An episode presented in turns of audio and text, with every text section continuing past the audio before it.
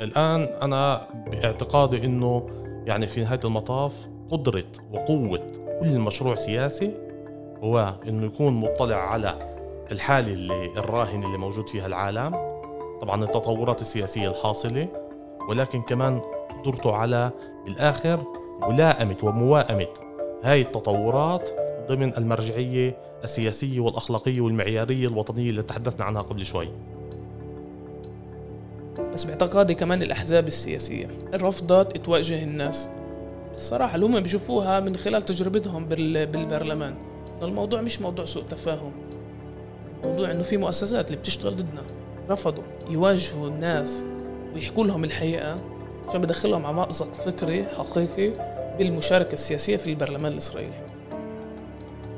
لكن سرعان ما خابت الآمال مجددا لأنه استعصاء الحالة الثورية وعودة الصراع بين القطبين الأكثر تنظيما في العالم العربي وهو العسكر من جهة والإخوان المسلمين من جهة أخرى أدى إلى دخولنا إلى مد وجزر آخر من نوع آخر.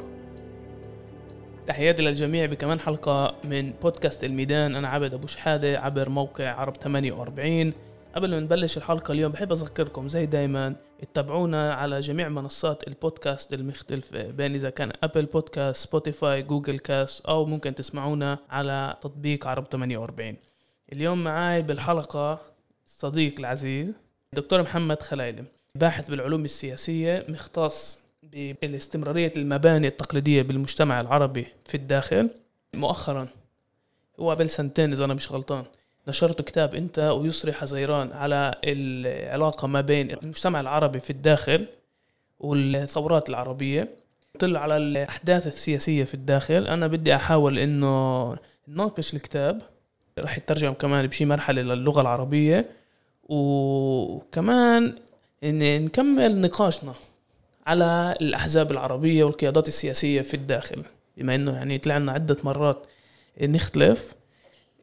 بس أول شيء شكرا محمد إنه تفضلت وإجيت على البودكاست. محمد خلينا نبلش مع الكتاب. أنت ب... أنت ويسر بتبحثوا عمليا العلاقة. إيش صار بالمجتمع العربي خلال الربيع العربي؟ المجتمع العربي في الداخل طبعا. وبتربطوا علاقة واضحة مع الأحداث بالعالم العربي وتطورات الخطاب السياسي في الداخل. خليني بس نبلش وأتحدى هاي الفكرة. كل ما بنشوف إنه في تجدد فكري بالعالم العربي. في فينا إحنا في الداخل بنحاول نعكسه علينا ونصير نشوف كيف بيأثر أو بيأثرش. بين إذا كان مثلا على التيارات الإسلامية بالعالم العربي بنحاول نربطها بالحركات الإسلامية في الداخل وبنتاثر منها. يعني موافق إنه في يعني ممكن نيجي نقول آه إنه إذا بصير إشي بتونس أو بصير إشي بمصر ممكن يأثر علينا. بس هل هذا مش نابع بسبب غياب مشروع سياسي فلسطيني اللي بيسهل على القيادات المحلية. تتبنى مشاريع من الخارج ونربط حالنا باللي بيصير بالعالم العربي. يعني بمعنى هل هو شرط مثلا اللي بيصير بتونس يعني ثورة بتونس تأثر على جميع الدول العربية ولا بتأثر على الدول العربية اللي فيها مشكلة اللي فيها اللي فيها غياب مشروع بين إذا بناء مشروع دولة حديثة أو بناء مشروع فكر جديد؟ طبعا أول إشي يعني أنا بهمني أوضح نقطتين في هذا السياق. أول شيء الكتاب طبعا كتب مع زميل الدكتور يسرى خيزران. هو نتاج عمل سنتين إلى ثلاث سنوات من طبعا جمع المعطيات ومحاولة تأطيرها في إطار وقالب نظري جديد.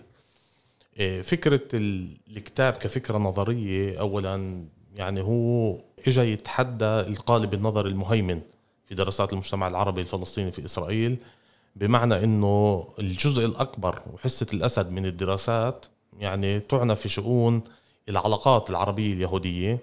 الديناميكا داخل العلاقة مع الدولة وتغيير سياسات الدولة وتأثيرها وارتداداتها على التنظيم السياسي على المجتمع العربي. إضافة إلى محور اضافي اللي بيقول إنه في هنالك علاقة للتحولات الداخلية والتغييرات داخل المجتمع العربي نفسه. على طبعا آه، الخطاب السياسي وعلى آه، أشكال التنظيم السياسي. يعني إحنا آه، أول شيء الإدعاء المركزي في الكتاب انه هنالك محور آخر يؤثر على الخطاب السياسي تطور الخطاب السياسي صياغة الخطاب السياسي وأشكال التنظيم السياسي وهو المحور الإقليمي وهو المحور يعني اللي تفضل فيه حضرتك اللي هو الفضاء العربي. نحن جزء يعني لا يتجزأ من هذا الفضاء. وعلى مدار سنوات يعني إذا بنيجي نرصد التحركات السياسية في منذ تأسيس وقيام دولة إسرائيل وحتى اليوم طيلة الوقت كان هنالك انعكاس للتحولات والتغييرات والحراك والتحرك داخل العالم العربي على المجتمع الفلسطيني في إسرائيل. يعني انظر بعد ال 48 صعود الناصرية كيف الناس في هذيك الفترة في ظل الحكم العسكري كانت تنظر يعني بفارغ الصبر خطابات جمال عبد الناصر تقعد بشكل جماعي حول أجهزة الراديو تستنى خطاباته وتأثرت كثير من أفكاره بهذيك الفترة. وحتى نشأت تيارات سياسية في ذلك الوقت اللي تبنت الناصرية. أبرزها كان أول شيء حركة الأرض. ولكن ما سبق طبعا ما سبق حركة الأرض كان إقامة ما يسمى الجبهة العربية اللي بعدين لاعتبارات قانونية سميت الجبهة الشعبية وهو تحالف ما بين التيار القومي والتيار الشيوعي في البلاد من أجل أول شيء مناهضة مشروع الحكم العسكري في سنوات الخمسين ومناهضة مشروع مصادرة الأراضي والتقييدات التي فرضت على الحركة وعلى التنظيم السياسي في تلك الفترة. كل أسميه المد والجزر اللي بحصل في العالم العربي طيلة الوقت كان له ارتداد علينا. هلأ مزبوط في نوع من يعني أنا بلحظ بالفترة الأخيرة إنه غياب مشروع سياسي جامع بيزيد من تأثيرات طبعا التحولات اللي بتصير على مستوى العلاقات العربية اليهودية وعلى مستوى الإقليم. ولكن أنا بقول كمان يعني إذا بنرجع للأحداث طيلة الوقت كان في محاولة ل آه، سميها تجدير بمعنى آه، بناء جدران حوالين المجتمع العربي الفلسطيني في إسرائيل من أجل تعزيز خصوصيته المحلية كونهم مواطنين عرب في إسرائيل. وأبرز طبعا من قاد هذا المشروع إنه في خصوصية محلية. بسبب كوننا عرب فلسطينيين وبسبب كوننا مواطنين في إسرائيل كان مشروع الحزب الشيوعي الإسرائيلي. بمعنى هو المشروع الذي حاول طيلة الوقت أن لا يندمج كليا وأن لا يكون تابعا كليا للحركة الوطنية الفلسطينية منذ تأسيسها وحتى يومنا هذا وأيضا أن لا يكون رهينة للأحداث إيه، وتسارع الأحداث الذي يعني يحصل في العالم العربي منذ إيه، الأزل. لذلك يعني على على المستويين في أهمية أنا برأيي لكل ما يحدث في الإقليم بسبب إنه هذا امتداد ثقافي وامتداد حضاري وهذا أيضا محور هام جدا. أنا باعتقاد المحيط العربي حتى في أصعب فترة تاريخية وأكثر نقطة حساسية من ناحية وهن وضعف هو قوة معنوية لإلنا. بمعنى كل ما كان هذا المحيط ثابت كل ما كان هذا المحيط متماسك كل ما كان هذا المحيط له حضور نحن أيضا يعني يبث فينا القوة ويبث فينا القدرة. وهو واحد من مرتكزات الصمود التي كانت طيلة الوقت تمدنا حتى يعني ب ب ب بالبعد المعنوي تبع الكلمة. وكل ما هذا المحيط ضعف وتآكل وتحول إلى ورقة في صراعات عالمية وفي صراعات إقليمية نحن أيضا نتآكل من الداخل. فأي انهيار بيحصل على مستوى الفضاء العربي في له كمان ارتدادات اللي هي اجتماعية وسياسية علينا. يعني أنا بفهم منك يعني كمان من يعني من الجانب الإيجابي لتطور آه، أحداث سياسية أو مشروع ديمقراطي في العالم العربي بس كمان آه، إذا بناخذ الحالة السورية إيش صار بالمجتمع العربي في الداخل المجتمع الفلسطيني في الداخل وصعود الطائفية في الداخل الفلسطيني؟ اللي اللي بفهمه منك بصير حدث كبير بدولة عربية بالمحيط المحيط الفلسطيني.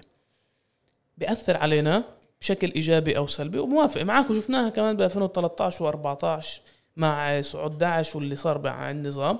بس هذا مش مبرر. بالآخر عليك أنت مسؤولية. اذا بنشوف حالنا كمجتمع. شفنا إيش صار بسوريا وواضح إنه كمان بيأثر علينا.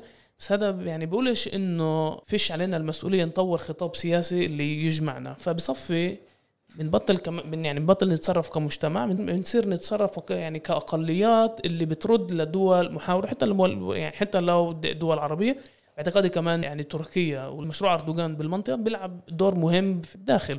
شوف إنه في ناس يعني بتشوف إنه أردوغان هو آه، نموذج للقائد السياسي لنا في الداخل ولازم آه، نأيد المشروع مع إنه حتى ممكن يكون مشروع غير ديمقراطي. غير إنه الحالة خطيرة في حالة رومانسية. كمان بحال الناصرية في حاله رومانسيه آه يعني اليوم في ناس اللي بتهلل بجمال عبد الناصر وكأنه كان مشروع ديمقراطي وإنساني. بس اليوم إذا بنراجع التاريخ على تصرف جمال عبد الناصر يعني بالآخر كان في هناك إيجابيات وكان في سلبيات. يعني شفنا إيش صار مع عسكرة مصر بعد عهد جمال عبد الناصر. والتبني هاي الرومانسيات على اللي بيصير بيخلق نشاط سياسي بالذات للأحزاب العربية اللي بعيد عن الواقع. بتصير تتبنى مشاريع من برية البلاد وبتصير تراهن على رومانسيات من خارج البلاد وبمنعك من تطور ثقافة محلية اللي إلها علاقة مع الناس والحالة السياسية اللي بتميزك أنت. أو شيء صحيح جزئيا بمعنى أنه في حاجة لكل تيار سياسي يعني وحتى بحكي إحنا كراصدين للحدث السياسي للناس اللي مشاركين في صياغة هذا الحدث يعني على المستوى الفعلي العملي وعلى المستوى حتى يعني الخطابي يعني الفكري بهذا المجال. يعني في حاجة كمان إنه إحنا نفهم إنه نخرج من عباءة التفكير البنيوي اللي عم نحاول يعني إسا نحط الإصبع عليه. إذا أنا فهمت كمان يعني محاولة يعني تاطيرك للإطار وكأنه في هنا أفكار بنيوية بمعنى المباني تؤثر على الخطاب وفي غياب كامل للوكيل للايجنت بهذا المعنى إنه يقدر يوضع حاله في ضمن هذا السياق اللي عايش فيه. إيه، ياخذ الأفكار اللي تتوارد له من الخارج من الداخل ويحاول كل الوقت يصيغها ضمن يعني مشروعه السياسي اللي كمان يعني يكون قابل لإنه يتماشى مع الواقع وللمتغيرات اللي بيفرضها الواقع. وبنفس الوقت في عنده مرجعية بالأخير صلبة اللي هي مجتمعه وشعبه وخصوصيته المحلية. وهاي بفكر يعني فيش تعارض بين الشغلتين إذا كان في مرجعية سياسية بالآخر متينة وقاعدتها متينة وبوصلتها كمان واضحة وهي بالآخر يعني النهوض في مكانة المجتمع العربي الفلسطيني في الداخل وتعزيز مقومات صموده في النهاية. أمام سميها المشروع الأخطر وهو مشروع الدولة اليهودية اللي يحاول يعني بتر وسلخ وصهر الهوية في نهاية المصا... في نهاية المطاف. هلأ بالنسبة لمشروع آه، آه، الناصري أنا كمان يعني يعني محاولة إسقاط مفاهيم حديثة ومفاهيم اليوم على ما كان قبل 50 وقبل 40 وقبل 60 سنة كمان هو في نوع من الظلم. لتجارب كانت ولقيادات كانت في ظل في سياق تاريخي محدد. يعني اليوم بدي أخذ أعطيك مثال أكثر يعني تطرف يعني بهذا المجال. يعني اليوم بيجي تيار ليبرالي بيجي بقول لك يعني التجربة المحمدية التي كانت في أعقاب آه، الجاهلية وحقوق الإنسان. بتحكي على حقوق إنسان وعلى حريات شخصية في قبل 1400 سنة. طب هذا المفهوم ما كانش حاضر. يعني في نوع من محاولة إسقاط تجربة تاريخية على تجربة تاريخية أخرى. سياقها يختلف عواملها تختلف الموضوعية والذاتية. ففي موضوع التجربة الناصرية هيك وكان وإن بعجالة يعني قصيرة وسريعة جدا آه، فيها الإيجابيات الكثير. من حيث الإصلاحات الداخلية على مستوى الاقتصاد الوطني على محاولة بناء تيار وطني تحرري عربي مستقل عن لعبة المعسكرات اللي كانت في العالم هذيك الفترة ومحاولة كمان النهوض في القواعد الشعبية اللي كانت مهمشة طيلة الوقت في يعني العصر الانتدابي والملكي وإلى ذلك يعني. وهذا نفس الشيء أنا بشوف إنه يعني كثير عندنا حتى في على مستوى الباحثين في رومانسيات يعني واقحام خطاب حقوق الإنسان على تجارب تاريخية اللي كان فيها كل الوقت عوامل خارجية اللي اليوم تتبنى خطاب حقوق الإنسان وهي بالأساس دول انتدابية. وجزء كبير من المصائب والمشاكل والمعضلات اللي موجودة في العالم العربي هي بسببها. يعني هي اللي كانت حجر عثر أمام انطلاق أو تطور خطاب آخر بسبب وجودها بسبب رغبتها بالسيطرة وبسبب رغبتها بالهيمنة وبسبب رغبتها في يعني نهب مقدرات الشعوب في هذيك الفترة. يعني هذا يعني هذا كانت هيك بتعرض بعجالة سريعة. الآن أنا باعتقادي إنه يعني في نهاية المطاف قدرة وقوة كل مشروع سياسي هو إنه يكون مطلع على الحالة اللي الراهنة اللي موجود فيها العالم طبعا التطورات السياسية الحاصلة ولكن كمان قدرته على بالآخر ملائمة ومواءمه هاي التطورات ضمن المرجعية السياسيه والاخلاقيه والمعياريه الوطنيه اللي تحدثنا عنها قبل شوي. فيما يتعلق في الربيع العربي أنا بفكر إنه الربيع العربي في نظريتين. في نظرية اللي بتقول كأنه هذا أمر دبر بليل. هاي مؤامرة بالكامل اللي صار وهدفها إغراق العالم العربي بحروب أهلية من أجل تأخره وضمان يعني ارتهانه وتبعيته للغرب و و إلى آخره.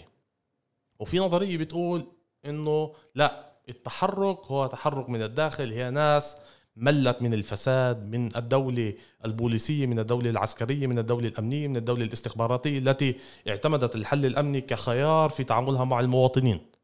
وحولت يعني أممت القطاع العام ومن ثم قامت بتخ يعني خصخصته إلى رجالات الدولة وإلى كل من ينتمي إلى يعني الدائرة المصغرة التي نهبت وحكمت واستغلت مقدرات الشعوب. وهاي كمان في جزئيتها صحيح وهاي في جزئيتها صحيح. لكن أنا يعني بعتبر إنه في منزله بين منزلتين هون. بين هذا الخطاب وبين هذا الخطاب في يعني إشي اللي بالنص أنا يعني وهذا بفكر هذا كمان المنطلق واحدة من المنطلقات المعيارية اللي انطلقنا منها من الكتاب إنه تحرك الشعوب هو تحرك هو تحرك جاء في أعقاب يعني المشروع الاقتصادي الذي النيوليبرالي الذي وسع الفوارق الاجتماعية وسع الفوارق الطبقية داخل المجتمع أعطى للقلة الحاكمة امتيازات اقتصادية وسلخ طبعا القواعد الشعبية المهمشة اللي كانت طيلة الوقت عن ال ال الأمور الأساسية التي يحتاجها كل مواطن هذا من جهة هذا اللي دفع الناس للخروج وأيضا رغبة الناس في توسيع مدى الحريات داخل البلدة داخل الدولة التي يعني يتواجد بها. ولذلك خرجت الناس بشكل عفوي إلى الشارع من أجل الاحتجاج على الوضع القائم ومطالبة بتغيير الوضع القائم. ولكن في نفس الوقت لا ننسى إنه في عوامل موضوعية أخرى وفي هنالك تصفيه حسابات إقليمية وفي دول عربية بالأساس دول الخليج التي تريد تصفية حسابات مع بعض الدول. واستغلت ووظفت الحالة الثورية الموجودة في المنطقة من أجل الإطاحة برأس نظام معين. أنا أتحدث الآن عن الحالة السورية بما إنك ذكرت الحالة السورية. من أجل تصفية الحساب مع يعني الصراع مع إيران في المنطقة. وفي صراع على النفوذ. هلأ بغض النظر أنت مع المحور ما يسمى إيران في هذا السياق ولا ضد المحور هذا اللي يسمى إيران في هذا السياق أنا برأيي كله الآخر اللي هي مشاريع اللي في نهاية المطاف إما المشروع الأمريكي اللي كان طول الوقت هدفه يعني تعزيز الهيمنة الأمريكية في المنطقة من خلال الحفاظ على دولة إسرائيل ومصالحها الأمنية والأمن القومي لاسرائيل وتعزيز موقعها من خلال توسعها أكثر وأكثر ومن خلال تعزيز ترسانت ترسانتها العسكرية أو مشاريع إقليمية أخرى في نهاية المطاف كله بصوب ضد مصلحة حركة التحرر الوطني العربي أو ضد مشروع نسميه القومي العربي في المنطقة. يعني أنا أول شيء موافق معك يعني بالذات بالحالة السورية إنه كان في تآمر وكان في استخبارات وكان في شغل تمويل حركات إرهابية موافق معك بس في كمان هي هي الحالة الرومانسية اللي إحنا من يعني بنشوفها على العالم العربي وكأنه الدول العربية هي مميزة وكلها بتسعى وبتشتغل لمصالح الدول العربية. بس الدول كدول يعني هاي يعني الألف باب ال international relationships آه بالعلاقات الدولية. يعني بالذات من الرياليزم السياسي إنه كل دولة جاية تلعب لمصلحتها.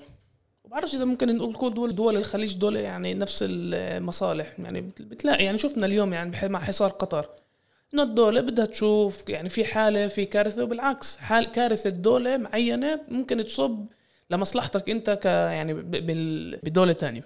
وهي الحالة الطبيعية للأسف آه بكل دول العالم.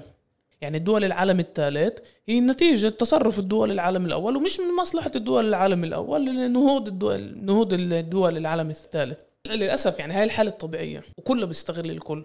وما كانش بس يعني مش بس دول الخليج دول الخليج اللي استغلت الظروف بسوريا باعتقادي كل دول العالم من ألمانيا فرنسا روسيا الصين الكل استغلوا الكل بده يستفيد من الحالة الموجودة. الشيء الوحيد اللي ممكن أختلف معك عليه وباعتقادي يعني يعني هذا تحدينا إحنا كفلسطينيين إنه نبطل نشوف إسرائيل كمركز لمحور الإقليمي والعالمي زي باقي الدول. تعرف يعني يعني هاي الواحد من الشغلات اللي بحكيها ل لأصدقاء يهود بقول لهم يعني أنتم مش شعب الله المختار أنتم مش شعب ملعون أنتم شعب زي شعوب العالم يعني اطلعوا من الفكرة إنه أنتم أهم إشي بالعالم. بعتقد إحنا كمان لازم يعني أنا متأكد إنه في مصالح لأمريكا مع وجود إسرائيل وتصرف إسرائيل بالمنطقة. بس كمان مش لهالدرجة مهمين. في أهم منهم باعتقادي يعني كمان. وفي كوارث اللي مرقت بالعالم آه، لا تقل من الكوارث اللي مرقت على الشعب اليهودي. فإنه نيجي نحلل ظروف تصرف إمبراطورية زي أمريكا إنه كله بالآخر بصب لمصلحة آه، إسرائيل. بعرفش أنا باعتقادي مرات بيكون في يعني تناقضات بين بين إسرائيل وبين أمريكا وشايفينها هلأ مع الحاله الصينيه اللي يعني بدها تسجيل حلقة خاصه لها المهم بالربيع العربي اللي باعتقادي ما خدش كفاية أهمية بالذات على الحالة الشعبية يعني بين الناس. وممكن تشوفه اليوم بداخل المشاريع السياسية في الداخل هو غياب مشروع إنساني. أنا باعتقادي التجدد الفكري المهم اللي كان بالتسعينات للتجمع الوطني الديمقراطي مع دولة جميع المواطنين إنه موضوع يعني إنساني وصعب على على إسرائيل ترد عليه. إنه مش دولة يهودية بينما دولة لجميع المواطنين. اللي بتشوف إنه في محل كمان لليهود مستقبليا مع يعني مواطنة ومع غياب مشروع إنساني. يعني بصفي أنت جاي تقول؟ إنه أنا بدي التيار السياسي يهيمن على الباقي وكمان يعني بتشوف بالحالة السورية يعني مؤيدين للنظام. ما كان لهمش مشروع أخلاقي كان مشروع يعني كان في تبرير طائفي أو كان في تبرير خوفا من الحركات الإسلامية. والمؤيدين الحركات الإسلامية مش إنه في مشروع إنساني جامع لجميع الطوائف الموجودة بسوريا لا إنه بما إنه إحنا الأغلبية بس هذا لا يكفي يعني. بالآخر بكفيش تكون أغلبية لازم يكون عندك حل لجميع المواطنين يعني بغض النظر لانتماءاتهم الدينية. هسه يعني أعرج على الكتاب إنه دخلنا الكتاب وارتبط في النقطة الأخيرة اللي أنت حكيتها. طبعا إحنا في الكتاب رصدنا يعني كم هائل من التأثيرات للربيع العربي على المجتمع الفلسطيني في إسرائيل. اولا على مستوى الخطاب السياسي ثانيا على مستوى التحرك والتنظيم السياسي.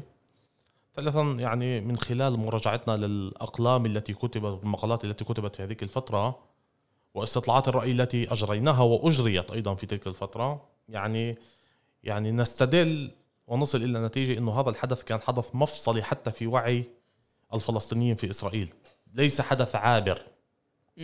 إنما حدث مفصلي حدث مهم وحدث مؤسس.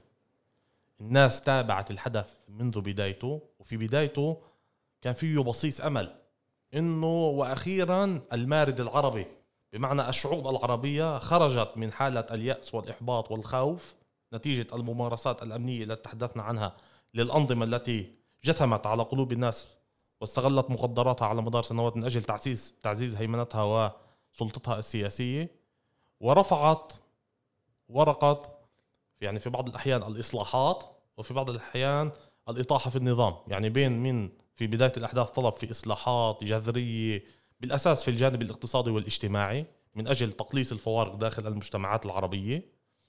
وهنالك من طلب رفع لواء مطلب الإطاحة في النظام السياسي. وكانت هنالك طبعا ردود فعل متباينة من الأنظمة السياسية. وهذا يحتكم إلى لعبة أيضا التبعية إلى دول أخرى. وهنالك دول يعني هنا تحركت في هذا المضمار. وهنالك من سعى إلى احتواء الحالة الثورية التي كانت في العالم العربي. وهنالك من أراد تصعيد بمعنى يعني تبني الحل الأمني مجددا من خلال قمع الثورات م. وعندما حصل ما حصل في مصر وفي تونس في هذا المضمار ولمصر مكانة معنوية هائلة في وجدان كل إنسان عربي وحتى كل عربي فلسطيني في إسرائيل تأملنا خيرا في تلك الفترة ورأينا أن هنالك ورقة يعني القضية الفلسطينية التي جلست يعني يعني في في في في آخر أولويات العالم العربي ستعود مجددا من خلال تجدد مشروع مدني ومشروع ديمقراطي يحمل لواء مشروع قضايا وحقوق الإنسان. لذلك ستكون قضية فلسطين وهي قضية إنسانية من الدرجة الأولى في سلم أولويات هذه الأنظمة السياسية. وعلى رأس أجندة من سيأتي في تلك الفترة. ولكن سرعان ما خابت الآمال مجددا لأنه استعصاء الحالة الثورية وعودة الصراع بين القطبين الأكثر تنظيما في العالم العربي وهو العسكر من جهة والإخوان المسلمين من جهة أخرى أدى إلى دخولنا إلى مد وجزر آخر من نوع آخر. فكان الارتدادات في النهاية استعصاء العملية الثورية في العالم العربي والانحراف عن المسار الثوري باتجاه حروب أهلية وسباق تسلح داخلي بسبب لعبة ومصالح وصراع الإقليم التي تحدثت عنه قبل قليل. أدى إلى ارتدادات بمعنى أمست الناس أو أمسى المواطن العربي الفلسطيني يفكر بشكل أكثر واقعيه بمعنى بما إنه الورقة التي تبث قوة معنوية والتي كانت محط آمال قبل أشهر قليلة بسبب استعصاء هذا المسار وخروجه عن مساره الطبيعي لأنه في قوة أيضا حرفت وفي انعدام للقيادة التي كانت التي قادت الثورات في تلك الفترة. وبسبب أيضا الصراع بين الأقطاب الأكثر تنظيما أنا كما تحدثت يعني ينظر المواطن العربي ويقول إذا هاي هذا الوضع القائم في في العالم العربي وهاي هي بالآخر نتيجة الثورات العربية. لذلك أنا علي أن أهتم أكثر ما يمكن بحالتي أنا. بتشوف في علاقة بين صعود منصور عباس والنهج الجديد بين قوسين بما إنه مسجل صوت لبين آه، النتائج الثورات العربية؟ أنا بفكر إنه قبل حتى منصور عباس. في إشي تراكمي لو وصلنا للحالة اللي بيجسدها اليوم يعني منصور عباس. في إشارات يعني بما إنه إذا أخذنا عقد ما بعد أكتوبر 2000 ورأينا يعني المد أو أو ال ال ال كان في نوع من تجديد على مستوى الخطاب السياسي كان في نوع من اللجوء إلى بناء مشروع وطني محلي بمعنى اللي تجسد من خلال بناء مؤسسات مجتمع مدني بهذه الكثرة.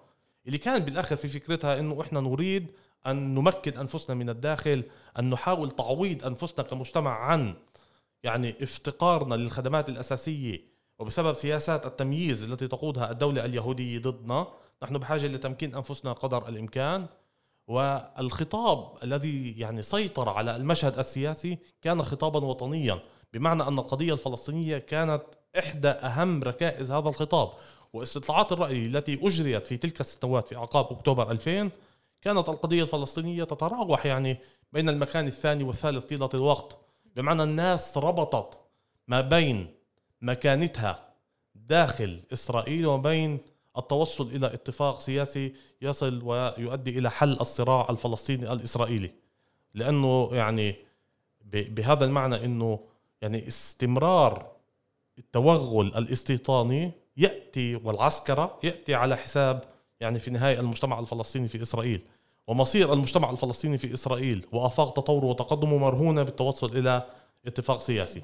الآن بعد الربيع العربي انظر إلى استطلاعات الرأي. مجرد مقارنة بين و يعني القضية الفلسطينية ترزح في آخر سلم أولويات الناس بمعنى أنه الناس اليوم وبنسمعها بالشارع كيف نسمعها وشفنا كيف اليمين في إسرائيل فهم أنه في إشي هون عم بيصير. فإجا بقول لك عضو الكنيسة الفلاني لا يمثل مصالح المجتمع العربي الحقيقية. عضو الكنيسة الفلاني مشغول بالقضية الفلسطينية. والناس ذوتت مع الوقت هذا الخطاب بمعنى إنه الناس صارت تقول شو عاملين أعضاء الكنيسة هن مشغولين بالضفة ولا بالقضية الفلسطينية؟ يعني أنا بحكيك إسا آه من ومش بس هيك رد فعلنا بس أنا بحكي رد فعل القيادات الفلسطينية كان محاولة إثبات للناس إنه لا أنا هاي تهمة بتوجه لي إنه أنا مسؤول القضية الفلسطينية. لا أنا 95% من وقتي وطبعا أنا بحكي إن أنا كمان انجرفت في بعض الأحيان لهذا الخطاب 95% من وقتي وصرت أبرر لأعضاء الكنيسة إنه 95% من وقتهم إن مشغولين في قضايا اليومية المطلبية المدنية تبعت الناس بمعنى شق شارع بناء مركز جماهيري إذا في عدم ربط بيوت بشبكة الكهرباء إذا في عدم ربط بيوت بشبكة الصرف الصحي يعني في قضايا اللي هي عمل سلطة محلية خالص. بس هذا مهم هذا مهم هذا واحدة من المرافق الأساسية اللي بتعزز كمان صمود الناس وبقائها. وكل ما كان في جودة حياة أعلى بهذا المعنى أنا باعتقادي في إمكانية كمان لضخ خطاب اللي فيه سلم أولويات جديد.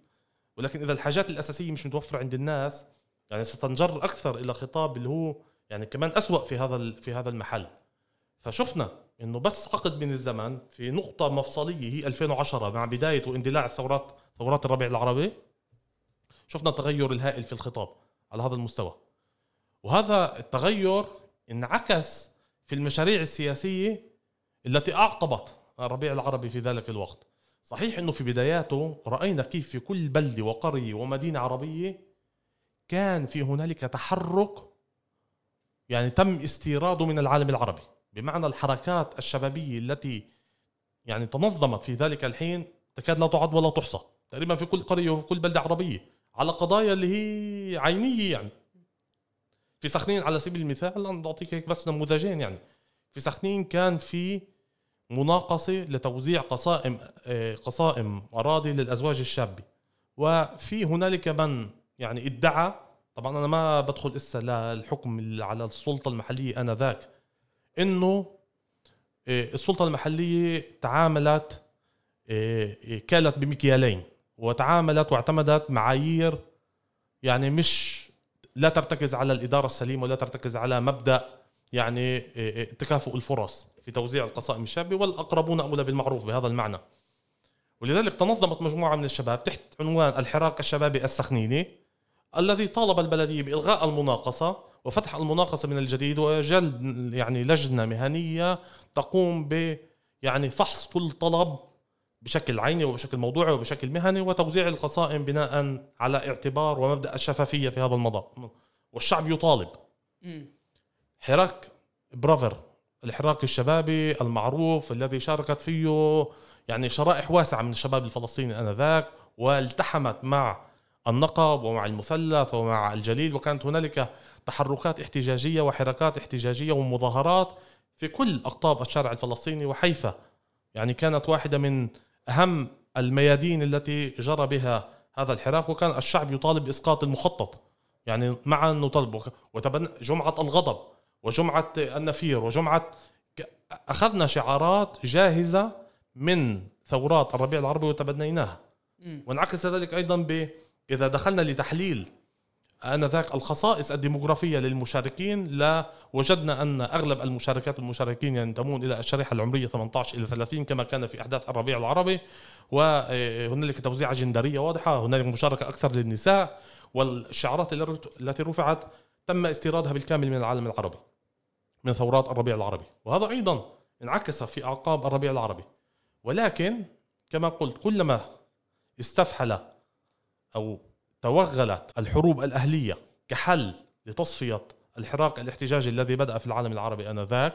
رأينا أيضا هنا يعني بروز لما يسمى الخطاب المدني ولكن الخطاب المدني ليس بالمفهوم الفلسطيني وليس بالمفهوم المدني التقدمي العلماني الذي يميز الكثير من التحركات يعني في العالم اجمع وفي العالم العربي وفي الحالة الفلسطينية بشكل خاص. مدني بسياق الإسرائيلي بمعنى ميزانيات المجلس المحلي شارع خطة هذا مهم. هيكليه ولكن بدون أي ارتباط في البعد الجماعي. وكأنه تلخصت مشكلة الفلسطيني في إسرائيل بخطة اقتصادية خمسية لخمسة سنوات وكفى الله المؤمنين القتال. يعني هذا الخطاب يعني في آخر عشر سنين بات هو الخطاب المسيطر. محمد صحيح. بس زي ما حكيت بالأول يعني اليوم بنراجع آه، الأحداث من قبل عشر سنين بمعايير وبمقاييس حديثة. واليوم يعني أسهل تيجي تقول أوكي أخطأنا. وأنا باعتقادي كمان في خطأ كبير.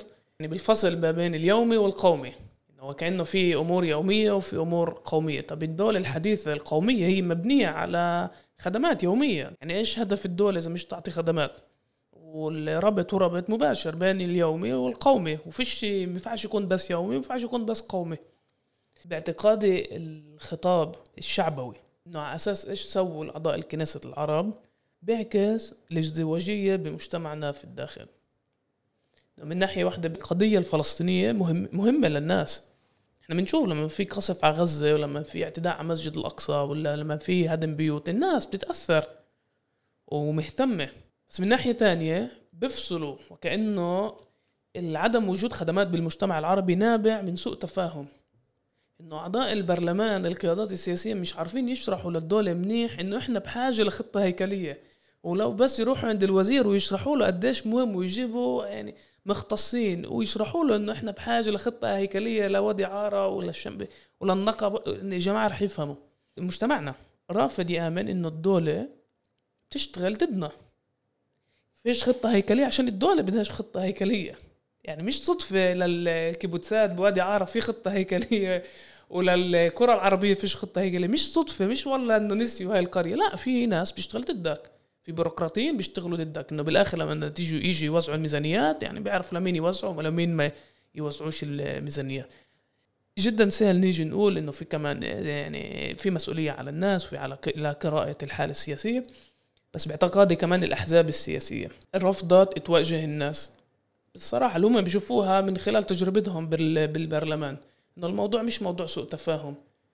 إنه موضوع إنه في مؤسسات اللي بتشتغل ضدنا رفضوا يواجهوا الناس ويحكوا لهم الحقيقة عشان بدخلهم على مأزق فكري حقيقي بالمشاركة السياسية في البرلمان الإسرائيلي. إذا أنت بتيجي بتقول بتتبنى اللي بحكي بيحكي عبد إنه اسمع الدولة بتشتغل ضدك فيش كتير إيش تسوي يعني هنا في مؤسسات. الرد الطبيعي للناس راح تقول لك طب إيش بتسوي أنت هناك؟ إذا موضوع يعني الموضوع مش بس موضوع ميزانيات. آه أنت مش بيروقراط. دورك مش تجيب هاي زي ما أنت حكيت شغل المجالس المحلية. وبنجح أحيانا بنجحوا فيها. أنت شغلك لتغيير جذري بمساله المواطن الفلسطينيين في الداخل. إجت بال 2017 الدولة قالت بشكل واضح هاي يا جماعة دولة دولة اليهود. ما يكونش في سوء تفاهم بالموضوع. هاي دولة جميع المواطنين خلوها بالأكاديمية. هاي مؤسسات الدولة هي تخدم اليهود. أنتم ممكن يكون عندكم حقوق ك individuals كأفراد بس يعني ما تجيش تطلبوا حقوق جماعية. ردنا للقانون القومية بال 2017 محمد كانت توصية. against يعني مش إنه أوكي هلأ الدولة إجت قالت آه، قانون يعني مرقت قانون القومية وفي حالة سياسية جديدة ويعني بشكل واضح رح يمنعوا أي محاولة لحقوق آه، حقوق الفلسطينيين بالداخل كحقوق جامعة.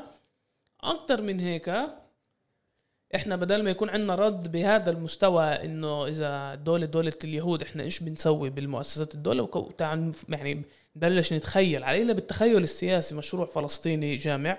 ومش بس بالداخل وصينا على جانز وأنا موافق معك بشغلة جدا مهمة أنت ذكرتها إنه منصور عباس هو نتيجة تسلسل معين تسلسل فكري.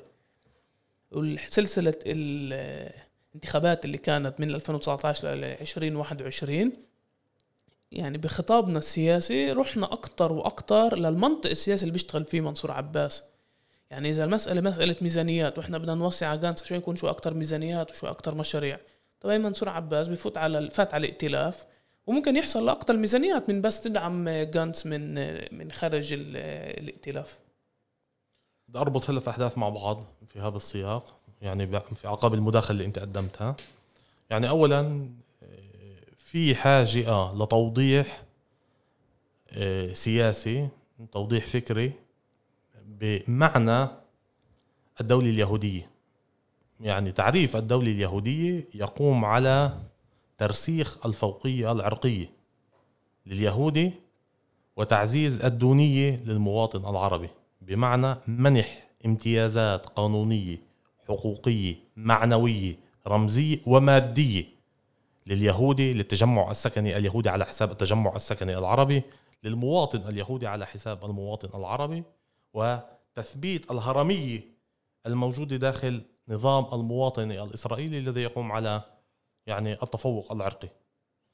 وضمن هذا المبنى وتحدثنا عن المبنى والوكيل والعلاقة بين العلاقة بين الأمرين. بإمكان الوكيل بمعنى القيادي الفلسطيني أو الحزب السياسي الفلسطيني في هذا السياق أن يعني يتعامل مع تحسين مكانه تخفيف وطأة انعكاسات المبنى الذي يقوم على إقصاء الفلسطيني من خلال يعني إزاحة أمر هنا وأمر هناك. ولكن أن تصل إلى مساواة كاملة بالمفهوم الجوهري وليس المفهوم الشكلي هذا يحتاج بالأول أن نبدأ من المعضلة الأساسية وهي تعريف المبنى. بمعنى تعريف الدولة اليهودية. وهنا يأتي يعني أهمية مشروع المساواة الجوهري ومشروع دولة كل الم... يعني دولة جميع مواطنيها بهذا بهذا المعنى. الآن بالنسبة ل يعني أنتقل إلى أزمة الأحزاب. بهذه يعني اولا أزمة الأحزاب كما تفضلت نعم هي ليست مشكلة الناس ولا مرة تحمل الناس مسؤولية.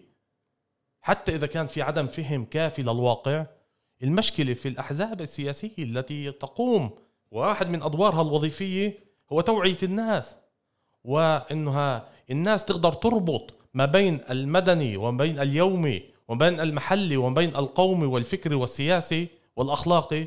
هاي وظيفة الأحزاب السياسية والقيادات السياسية. وإلا ليش الناس طلعت في يوم الأرض وانتفضت؟ لأنه كان في تيار سياسي في ذلك الوقت اللي عمل على تجنيد الناس على زيادة وعي الناس وربط الناس ب بين القضية المحلية وقضية مصادرة الأراضي مع القضية الوطنية. وهيك الناس خرجت للشارع. في حاجة لعوامل تثوير عوامل إنها تخلي الناس تطلع على الشارع. ولكن أزمة الأحزاب يعني الأحزاب السياسية أول شيء بانكفائها بصراعاتها الداخلية ابتعادها عن الشارع. أدى إلى ما أدى إليه بهذا نسميه البون الشاسع ما بين الناس وآراء الناس ومواقف الناس وما بين يعني القيادات السياسية. وإلا كيف في كل حدث؟ بتفسر إنه في كل اعتداء وكل عدوان وكل حرب على غزة الناس بتطلع بشكل فطري على الشارع. وفي آخر عشر سنين كل تحرك سياسي كان كان بمعزل عن الأحزاب السياسية بما إنه قياده ميدانيه فرضت نفسها بعيدا عن الأحزاب السياسية. هذا بقول إنه هنا في أزمة ثقة كبيرة بين الناس من جهة وبين القيادات والأحزاب السياسية من جهة ثانية. شوف الأحداث الأخيرة أحداث أيار 2021 أنا كنت في الأحداث وجربت أدخل بين الشباب والصبايا اللي كانوا ومن جيل شاب وفي توزيعة جندرية وكمية النساء اللي كانت أكثر من كمية الشباب اللي كانت. ولا شخصية من اللي قادوا الحراك شخصيات يعني هي من صلب الأحزاب السياسية. كثير من أبناء الأحزاب شاركوا وكان لهم مساهمة وكان لهم بصمة. ولكن في هنا أزمة ثقه الاحزاب مش فاهمة أول إشي. يعني قديش ممكن يكون في إسقاطات لهي الظاهرة وقديش في صراع أجيال داخل الحزب السياسي نفسه جوا يعني بين الشباب وبين الجيل المؤسس خلينا نسميه. الحالة المؤسسة للحزب وبين الجيل الشباب في لغة تختلف. الجيل شو يعني الجيل؟ هل الجيل هي مرحلة عمرية؟ لا الجيل هي فئة اجتماعية لها خصائص مختلفة بهذا المعنى. فإفراز هاي الحركات اللي بنشوفها خارج الأحزاب السياسية في بعدها نعم هو شيء مبارك ولكن في حالة أقلية قومية مضطهدة هذا بدل على أزمة ثقة ما بين الناس وما بين الأحزاب السياسية. هذا الموضوع الابتعاد وإنه الناس تقوقعت وانكفأت محليا في أعقاب ظروف موضوعية وظروف ذاتية. خلى الناس إنه تدور. هو الإنسان بالآخر تيصل حاله اللي يطلب هاي المطالب الجمعية بتقسيم الموارد الرمزية والمعنوية تبعت الدولة هو يجب أول شيء أن يوفر الاحتياجات الأساسية تبعته. لما في حالة من يعني تراجع على مستوى الحركة الوطنية الفلسطينية وإنه الحركة الوطنية الفلسطينية اليوم الممثلة بمنظمة التحرير وبالسلطة الوطنية الفلسطينية وأنا أنا بقول هنا في في حاجة لفصل أصبح في حاجة لفصل بين الخطاب الوطني الفلسطيني أو الحركة الوطنية الفلسطينية وبين السلطة الفلسطينية. يعني إنه السلطة الفلسطينية تصل إنها تعتقل يعني شخصيات وطنية وثقافية وأدبية و و إلى آخره وتتعامل بمنطق الاحتلال في بعض الأحيان وأنا في حاجة وجب الفصل خلص بين بين بين بين ال بين, ال بين الأمرين. إنه نتعامل مع السلطة ب...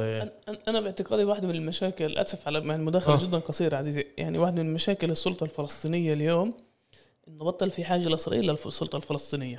يعني أجهزة المخابرات والاستخبارات الموجودة في الضفة وبالبلدان المدن الفلسطينية بالضفة السلطة الفلسطينية اصبحت أصبحت عبء على إسرائيل. يعني اليوم قوة المخابرات الإسرائيلية بتقدر تقوم بدور السلطة الفلسطينية بأحسن حال منظومة لربط بين البلديات للخدمات اليومية يعني للفلسطينيين في الضفة. أنا بدي أظل يعني ظل عندي شوية أمل بارقة أمل في هذا المحل وأقول إنه بعد عندي أمل بإنه السلطة والعوامل الداخلية في داخلها وفي فتح يعني بعدها هي مرتبطة في المشروع الوطني الفلسطيني ملتزمة له وهاي هي مرحلة من مد وجزر وإحنا باتجاه ربيع ربيع فلسطيني كمان بهذا المعنى.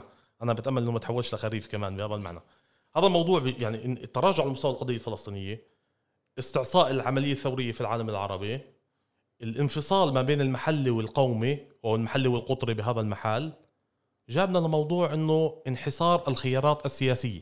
في قوة سياسية عند العرب تمثلت ب 13 عضو برلمان في 2015 وفي تحركات يعني استقطاب في في المعسكر السياسي في إسرائيل في الخطه السياسية في إسرائيل وهنا ببلش السياسي إسرائيل يعني دوله ككل الدول يعني بهذا المعنى أو حاله ككل الحالات. أنا طبعا بختلف معك في التوصيف ولكن في كمان السياسي بالآخر الفلسطيني هو الآخر سياسي ككل السياسيين. يريد أن ينتهز الفرصة من أجل إحداث تغيير في هذا المبنى ومن أجل يعني تأسيس لمرحلة جديدة التي يعني تتلائم مع مصالح تطلعات واحتياجات المجتمع العربي. والتوصية أتت من هذا الباب. إذا نحن نختلف يعني أنا بقول لك نحن نختلف على إسقاطات هذه التوصية.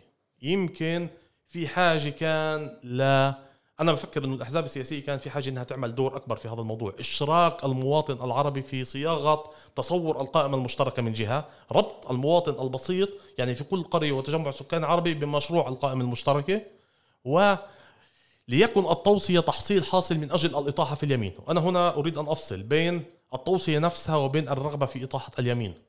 اليمين في إسرائيل الذي سيطر على مقاليد السلطة.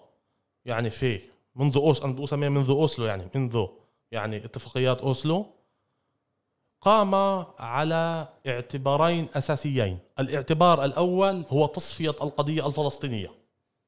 بمعنى الاغتراب أكبر ما يمكن باتجاه مشروع الاستيطاني الإسرائيلي و يعني باتجاه دولة إسرائيل الكبرى. بهذا المعنى.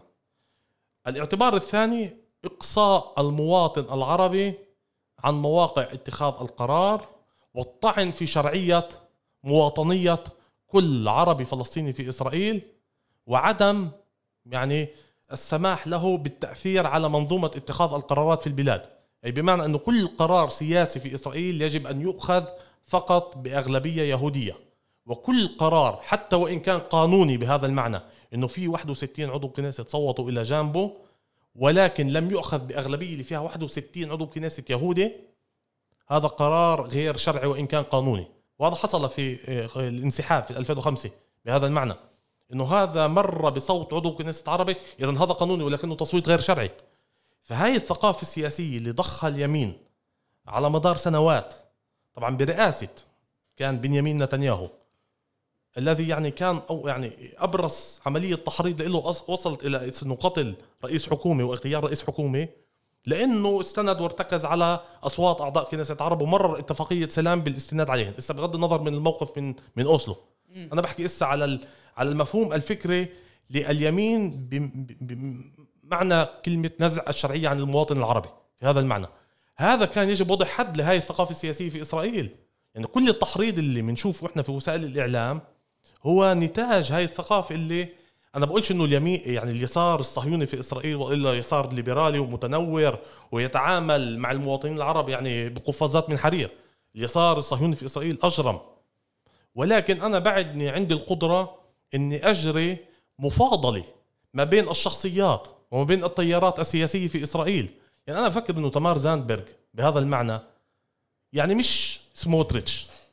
وفي بون شاسع بالتوجهات الإنسانية بالنظر إلى الحل السياسي للصراع الإسرائيلي الفلسطيني بمكانة المواطن العربي في إسرائيل أنا أفكر في في فرق شاسع في فرق شاسع بين ميراف ميخائيلي من جهة وبين بين آه، محمد أنا موافق معك يعني حتى ما بين القيادات السياسية الفلسطينية في فرق بين طبعا. يعني بين الشخصيات ولكن يعني بالآخر وهذا يعني هاي معادلة إحنا لازم نحلها. إيش هو مشروعنا؟ وين إحنا شايفين حالنا بالتخيل السياسي؟ هل إحنا شايفين مشروعنا مشروع تحرر؟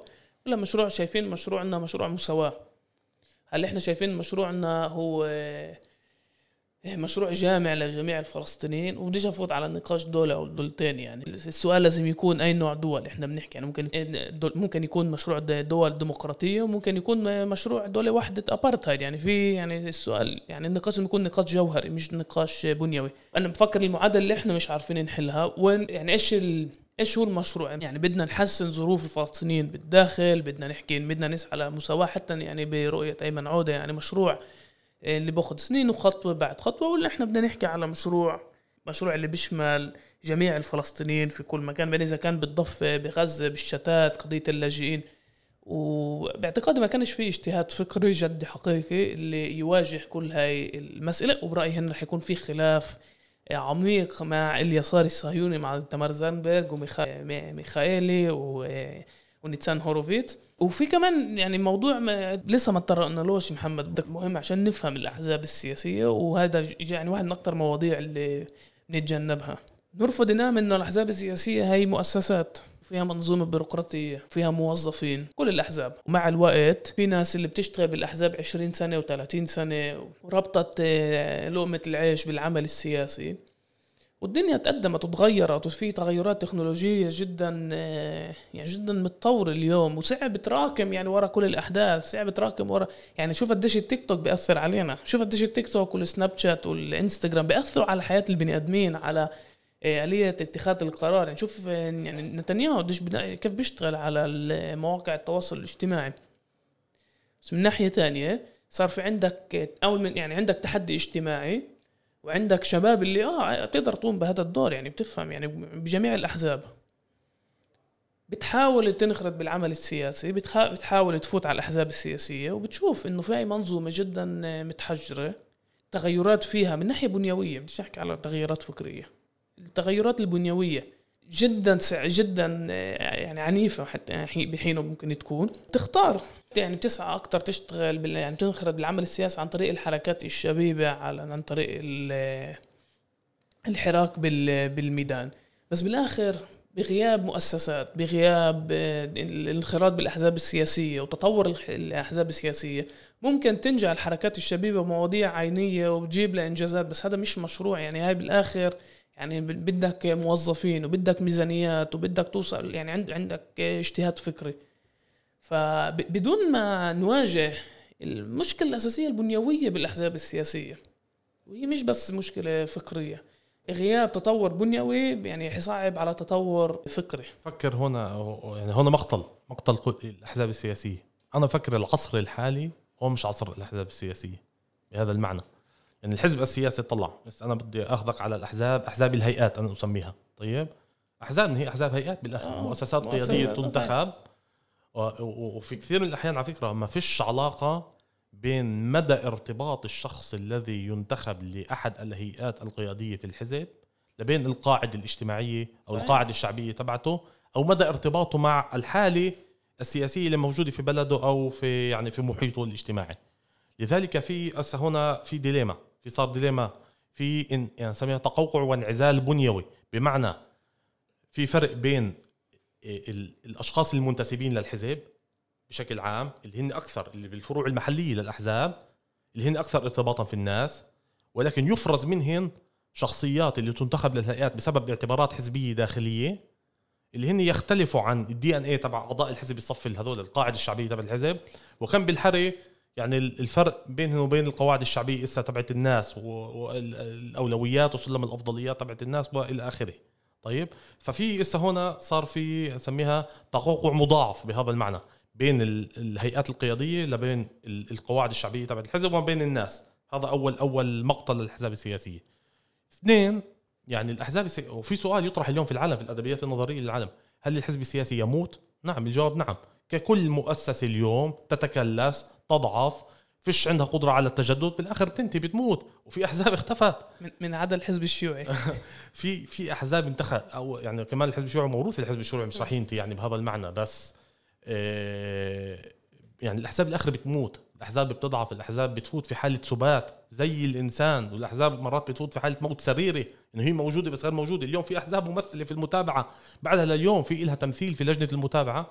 وفي كل انتخابات كنيست بنشوفها بشكل موسمي بتطالب بتمثيل إلها وبتقعد تفاوض الأحزاب.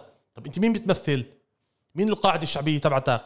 وانت آخر مرة تم انتخاب هيئاتك؟ وانت آخر مرة تم التئام هيئاتك؟ اجتمعت واتخذتوا قرارات في قضايا عينية اجتماعية اقتصادية ولا سياسية بتهم الناس؟ ولكنها موجود كهيكل. أنا بشبهها بحالة يعني إنسان دخل لحالة موت سريري بهذا المعنى. فالحزب كمان اليوم عنده تحدي بفرض الواقع التكنولوجي. وفيش قدام الأحزاب السياسية إلا أنا بفكر إمكانيتين. الإمكانية الأولى هي أن ترتبط مع الموارد المعنوية والرمزية والمادية للدولة. وهنا في عندنا إشكالية. أنا بحكي كدولة طبيعية إنها تصير مرتبطة في الموارد التي يتم توزيعها وتخصيصها بهذا المعنى. وبتتحول لحزب إسرائيلي. طبعا. يعني لا بقول لك في السياق الإسرائيلي هي إشكالية. أنا أتحدث لسه في البعد المبدئي العام. م. يعني اذا أنا باخذ دولة كإيطاليا يعني.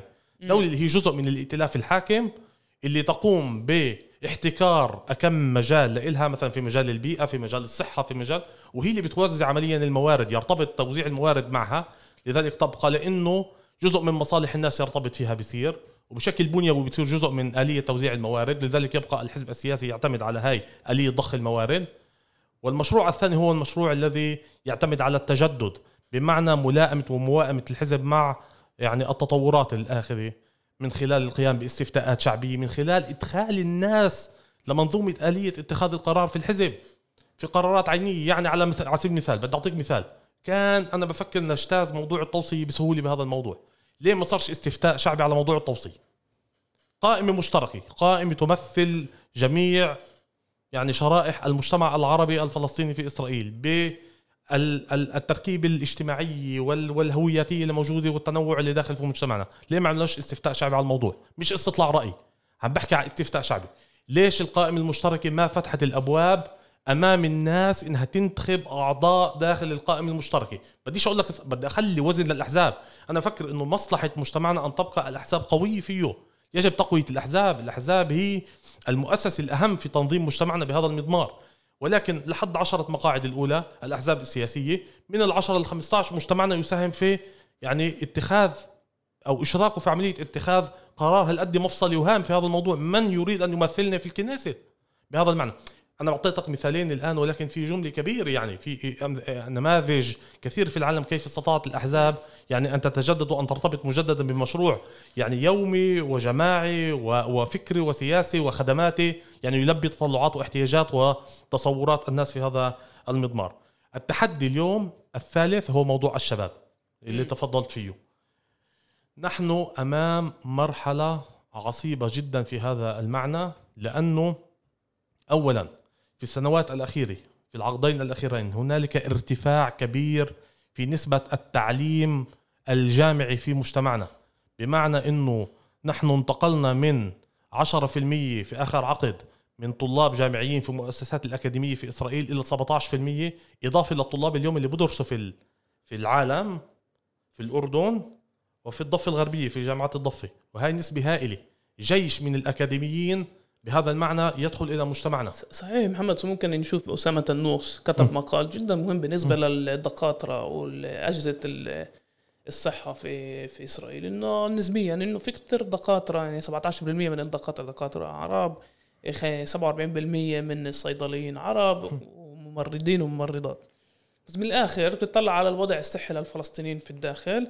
بكتير أسوأ من المجتمع اليهودي. بعدين يعني ب... إذا بتلاحظ مصطلحات الأطباء والدكاترة في محاولة إنه يبتعدوا قد ما أكثر من المصطلحات أو ادعاءات سياسية بسبب المهنة أو غير المهنة. يعني هاي الفكرة إنه كل ما بيكون عندنا أكثر أكاديميين ممكن يحس ممكن يدمجهم أكثر للأكاديمي للأحزاب السياسية أو للعمل السياسي. ما بعرف ممكن يكون نجاحات نجاحات فردية. محاميين ومهندسين وهايتك وال والناس بتختار يعني بتنجح على مستوى فردي ممكن تنقل للمدينة اليهودية قريب للقرية بتطور حياتها على مستوى أفراد وباعتقادي هاي هدف الدولة. هيك الدولة بتشوف المواطن العربي. أنا بدي أقول ربط مباشر بمعنى إنه التغيرات الكمية في مجتمعنا بحاجة إلى ما أن يحول هذه الطاقة الكمية إلى طاقة نوعية. هذا قانون في الكيمياء السياسية بدنا نسميه. في هنا مؤسسة التي تأخذ هذه الطاقة الكمية الجيوش من الأكاديميين وتقوم بسيرورة معالجة وإعداد وإنشاء وتنشئة سياسية وتحولها إلى قوة نوعية قوة تأثير قوة تنظيم سياسي قوة تنظيم, نقابي في مجتمعنا. المؤسسة التي بقدرتها والتي قامت بهاي عملية الجتمع وعملية الإنشاء هي الأحزاب السياسية. وفي سياق الأكاديمية هي الحركات الطلابية العربية الفلسطينية في الجامعات الإسرائيلية. يعني انظر في العقد الأخير. الصعود الكبير في أعداد الطلاب التي تدخل إلى الجامعات الإسرائيلية طلاب العرب طيب وإلى التراجع في قدرة التنظيم السياسي داخل مؤسسة الحركة الطلابية ولجان الطلاب العرب واللجان القطرية التي تنظمت على مدار سنوات وساهمت إسهام نوعي وكبير في مجتمعنا في الجانب السياسي والاجتماعي. الحركة الطلابية أعدت وكلاء للتغيير التي أرسلت بهم مجددا إلى قرانا ومدننا العربية. شوف في المرحلة التي سبقت يعني المرحلة الأولى من القائمة المشتركة والتي سبقت أيضا كافة القيادات العربية كانت من خريجي الحركة الطلابية. جمال زحالقة محمد بركة أسامة السعدي يوسف جبرين عايدة توما حنا سويد رامز جرايس سبع لك يعني عشرات الأسماء في هذا السياق من اللي يعني قادوا الحركة الطلابية في في في, في سنوات السبعين والثمانين. واليوم التراجع في الحركة الطلابية وفي أداء الحركة الطلابية التنظيمي والسياسي يفسر ليش عندنا نجاحات جماعية ليش عندنا اسف نجاحات فردية وفشل جماعي. الحركة الطلابية كانت مؤسسة منح قيم منح فكر يعني إعداد الطالب الجامعي إضافة إلى الشهادة الجامعية يعني هاي الدفيئة لأن يعود إلى بلده والمساهمة في النهوض في بلده أو في مجتمعه. فالتراجع في هذا المحل هو يؤدي أيضا إلى نجاحات فردية كما نرى كما يريد النظام النيوليبرالي والنظام وال وال وال وال وكما تحدث السياسات الإسرائيلية بهذا المعنى إنه بدنا أكاديميين بالآخر يفوتوا ضريبة يعني مدخول مادي للدولة بمعزل عن انتمائهم. أنا بفكر الأكاديمي هو من يجمع يعني الأمرين المعرفة وتوظيف المعرفة للنهوض في المجتمع وفي النهاية. أكاديمي بدون التزام مجتمعي بدون مساهمه في النهوض في مجتمعه أنا باعتقادي هو يمر من الجامعة ولا يمر في التعليم الجامعي بهذا المعنى. من لا يدخل في يعني في يساهم في الحراك السياسي بهذا المعنى والاجتماعي والتأثير على الحيز الجامعي ومن ثم على الحيز المباشر في بلده أو وين بيكون موجود أي مؤسسة بيكون موجود فيها هو يعني حصل على الشهادة بصورة ميكانيكية بصورة تقنية. حصل على مهنة. حصل على مهنة ولكن في سياق أقلية قومية في هنالك ربط يجب أن يكون ربط بين النجاح الفردي والمساهمة في دفع عجلة التطور الجماعي. محمد يعطيك العافية. إحنا كنا مخططين نسجل حلقة مشت آه، نص ساعة بس سجلنا حلقة لشت ساعة. فانا جدا سعيد بهاي المحادثة وطبعا لسه في عندنا كثير. أنا بوعدك رح تكون كمان حلقة يعني نخصصها للأحزاب السياسية. هاي كانت كمان حلقة من بودكاست الميدان مع الدكتور الباحث إيه، محمد خلايلة ما تنسوش يعني إذا حابين الفكرة إذا حابين المشروع إيه، تابعونا على جميع المنصات البودكاست. وطبعا إذا في ملاحظات ممكن تبعتوا لنا ميل عبر عبر الميل المرفق بالتعريف الحلقة. شكرا محمد. يعطيك العافية عبد.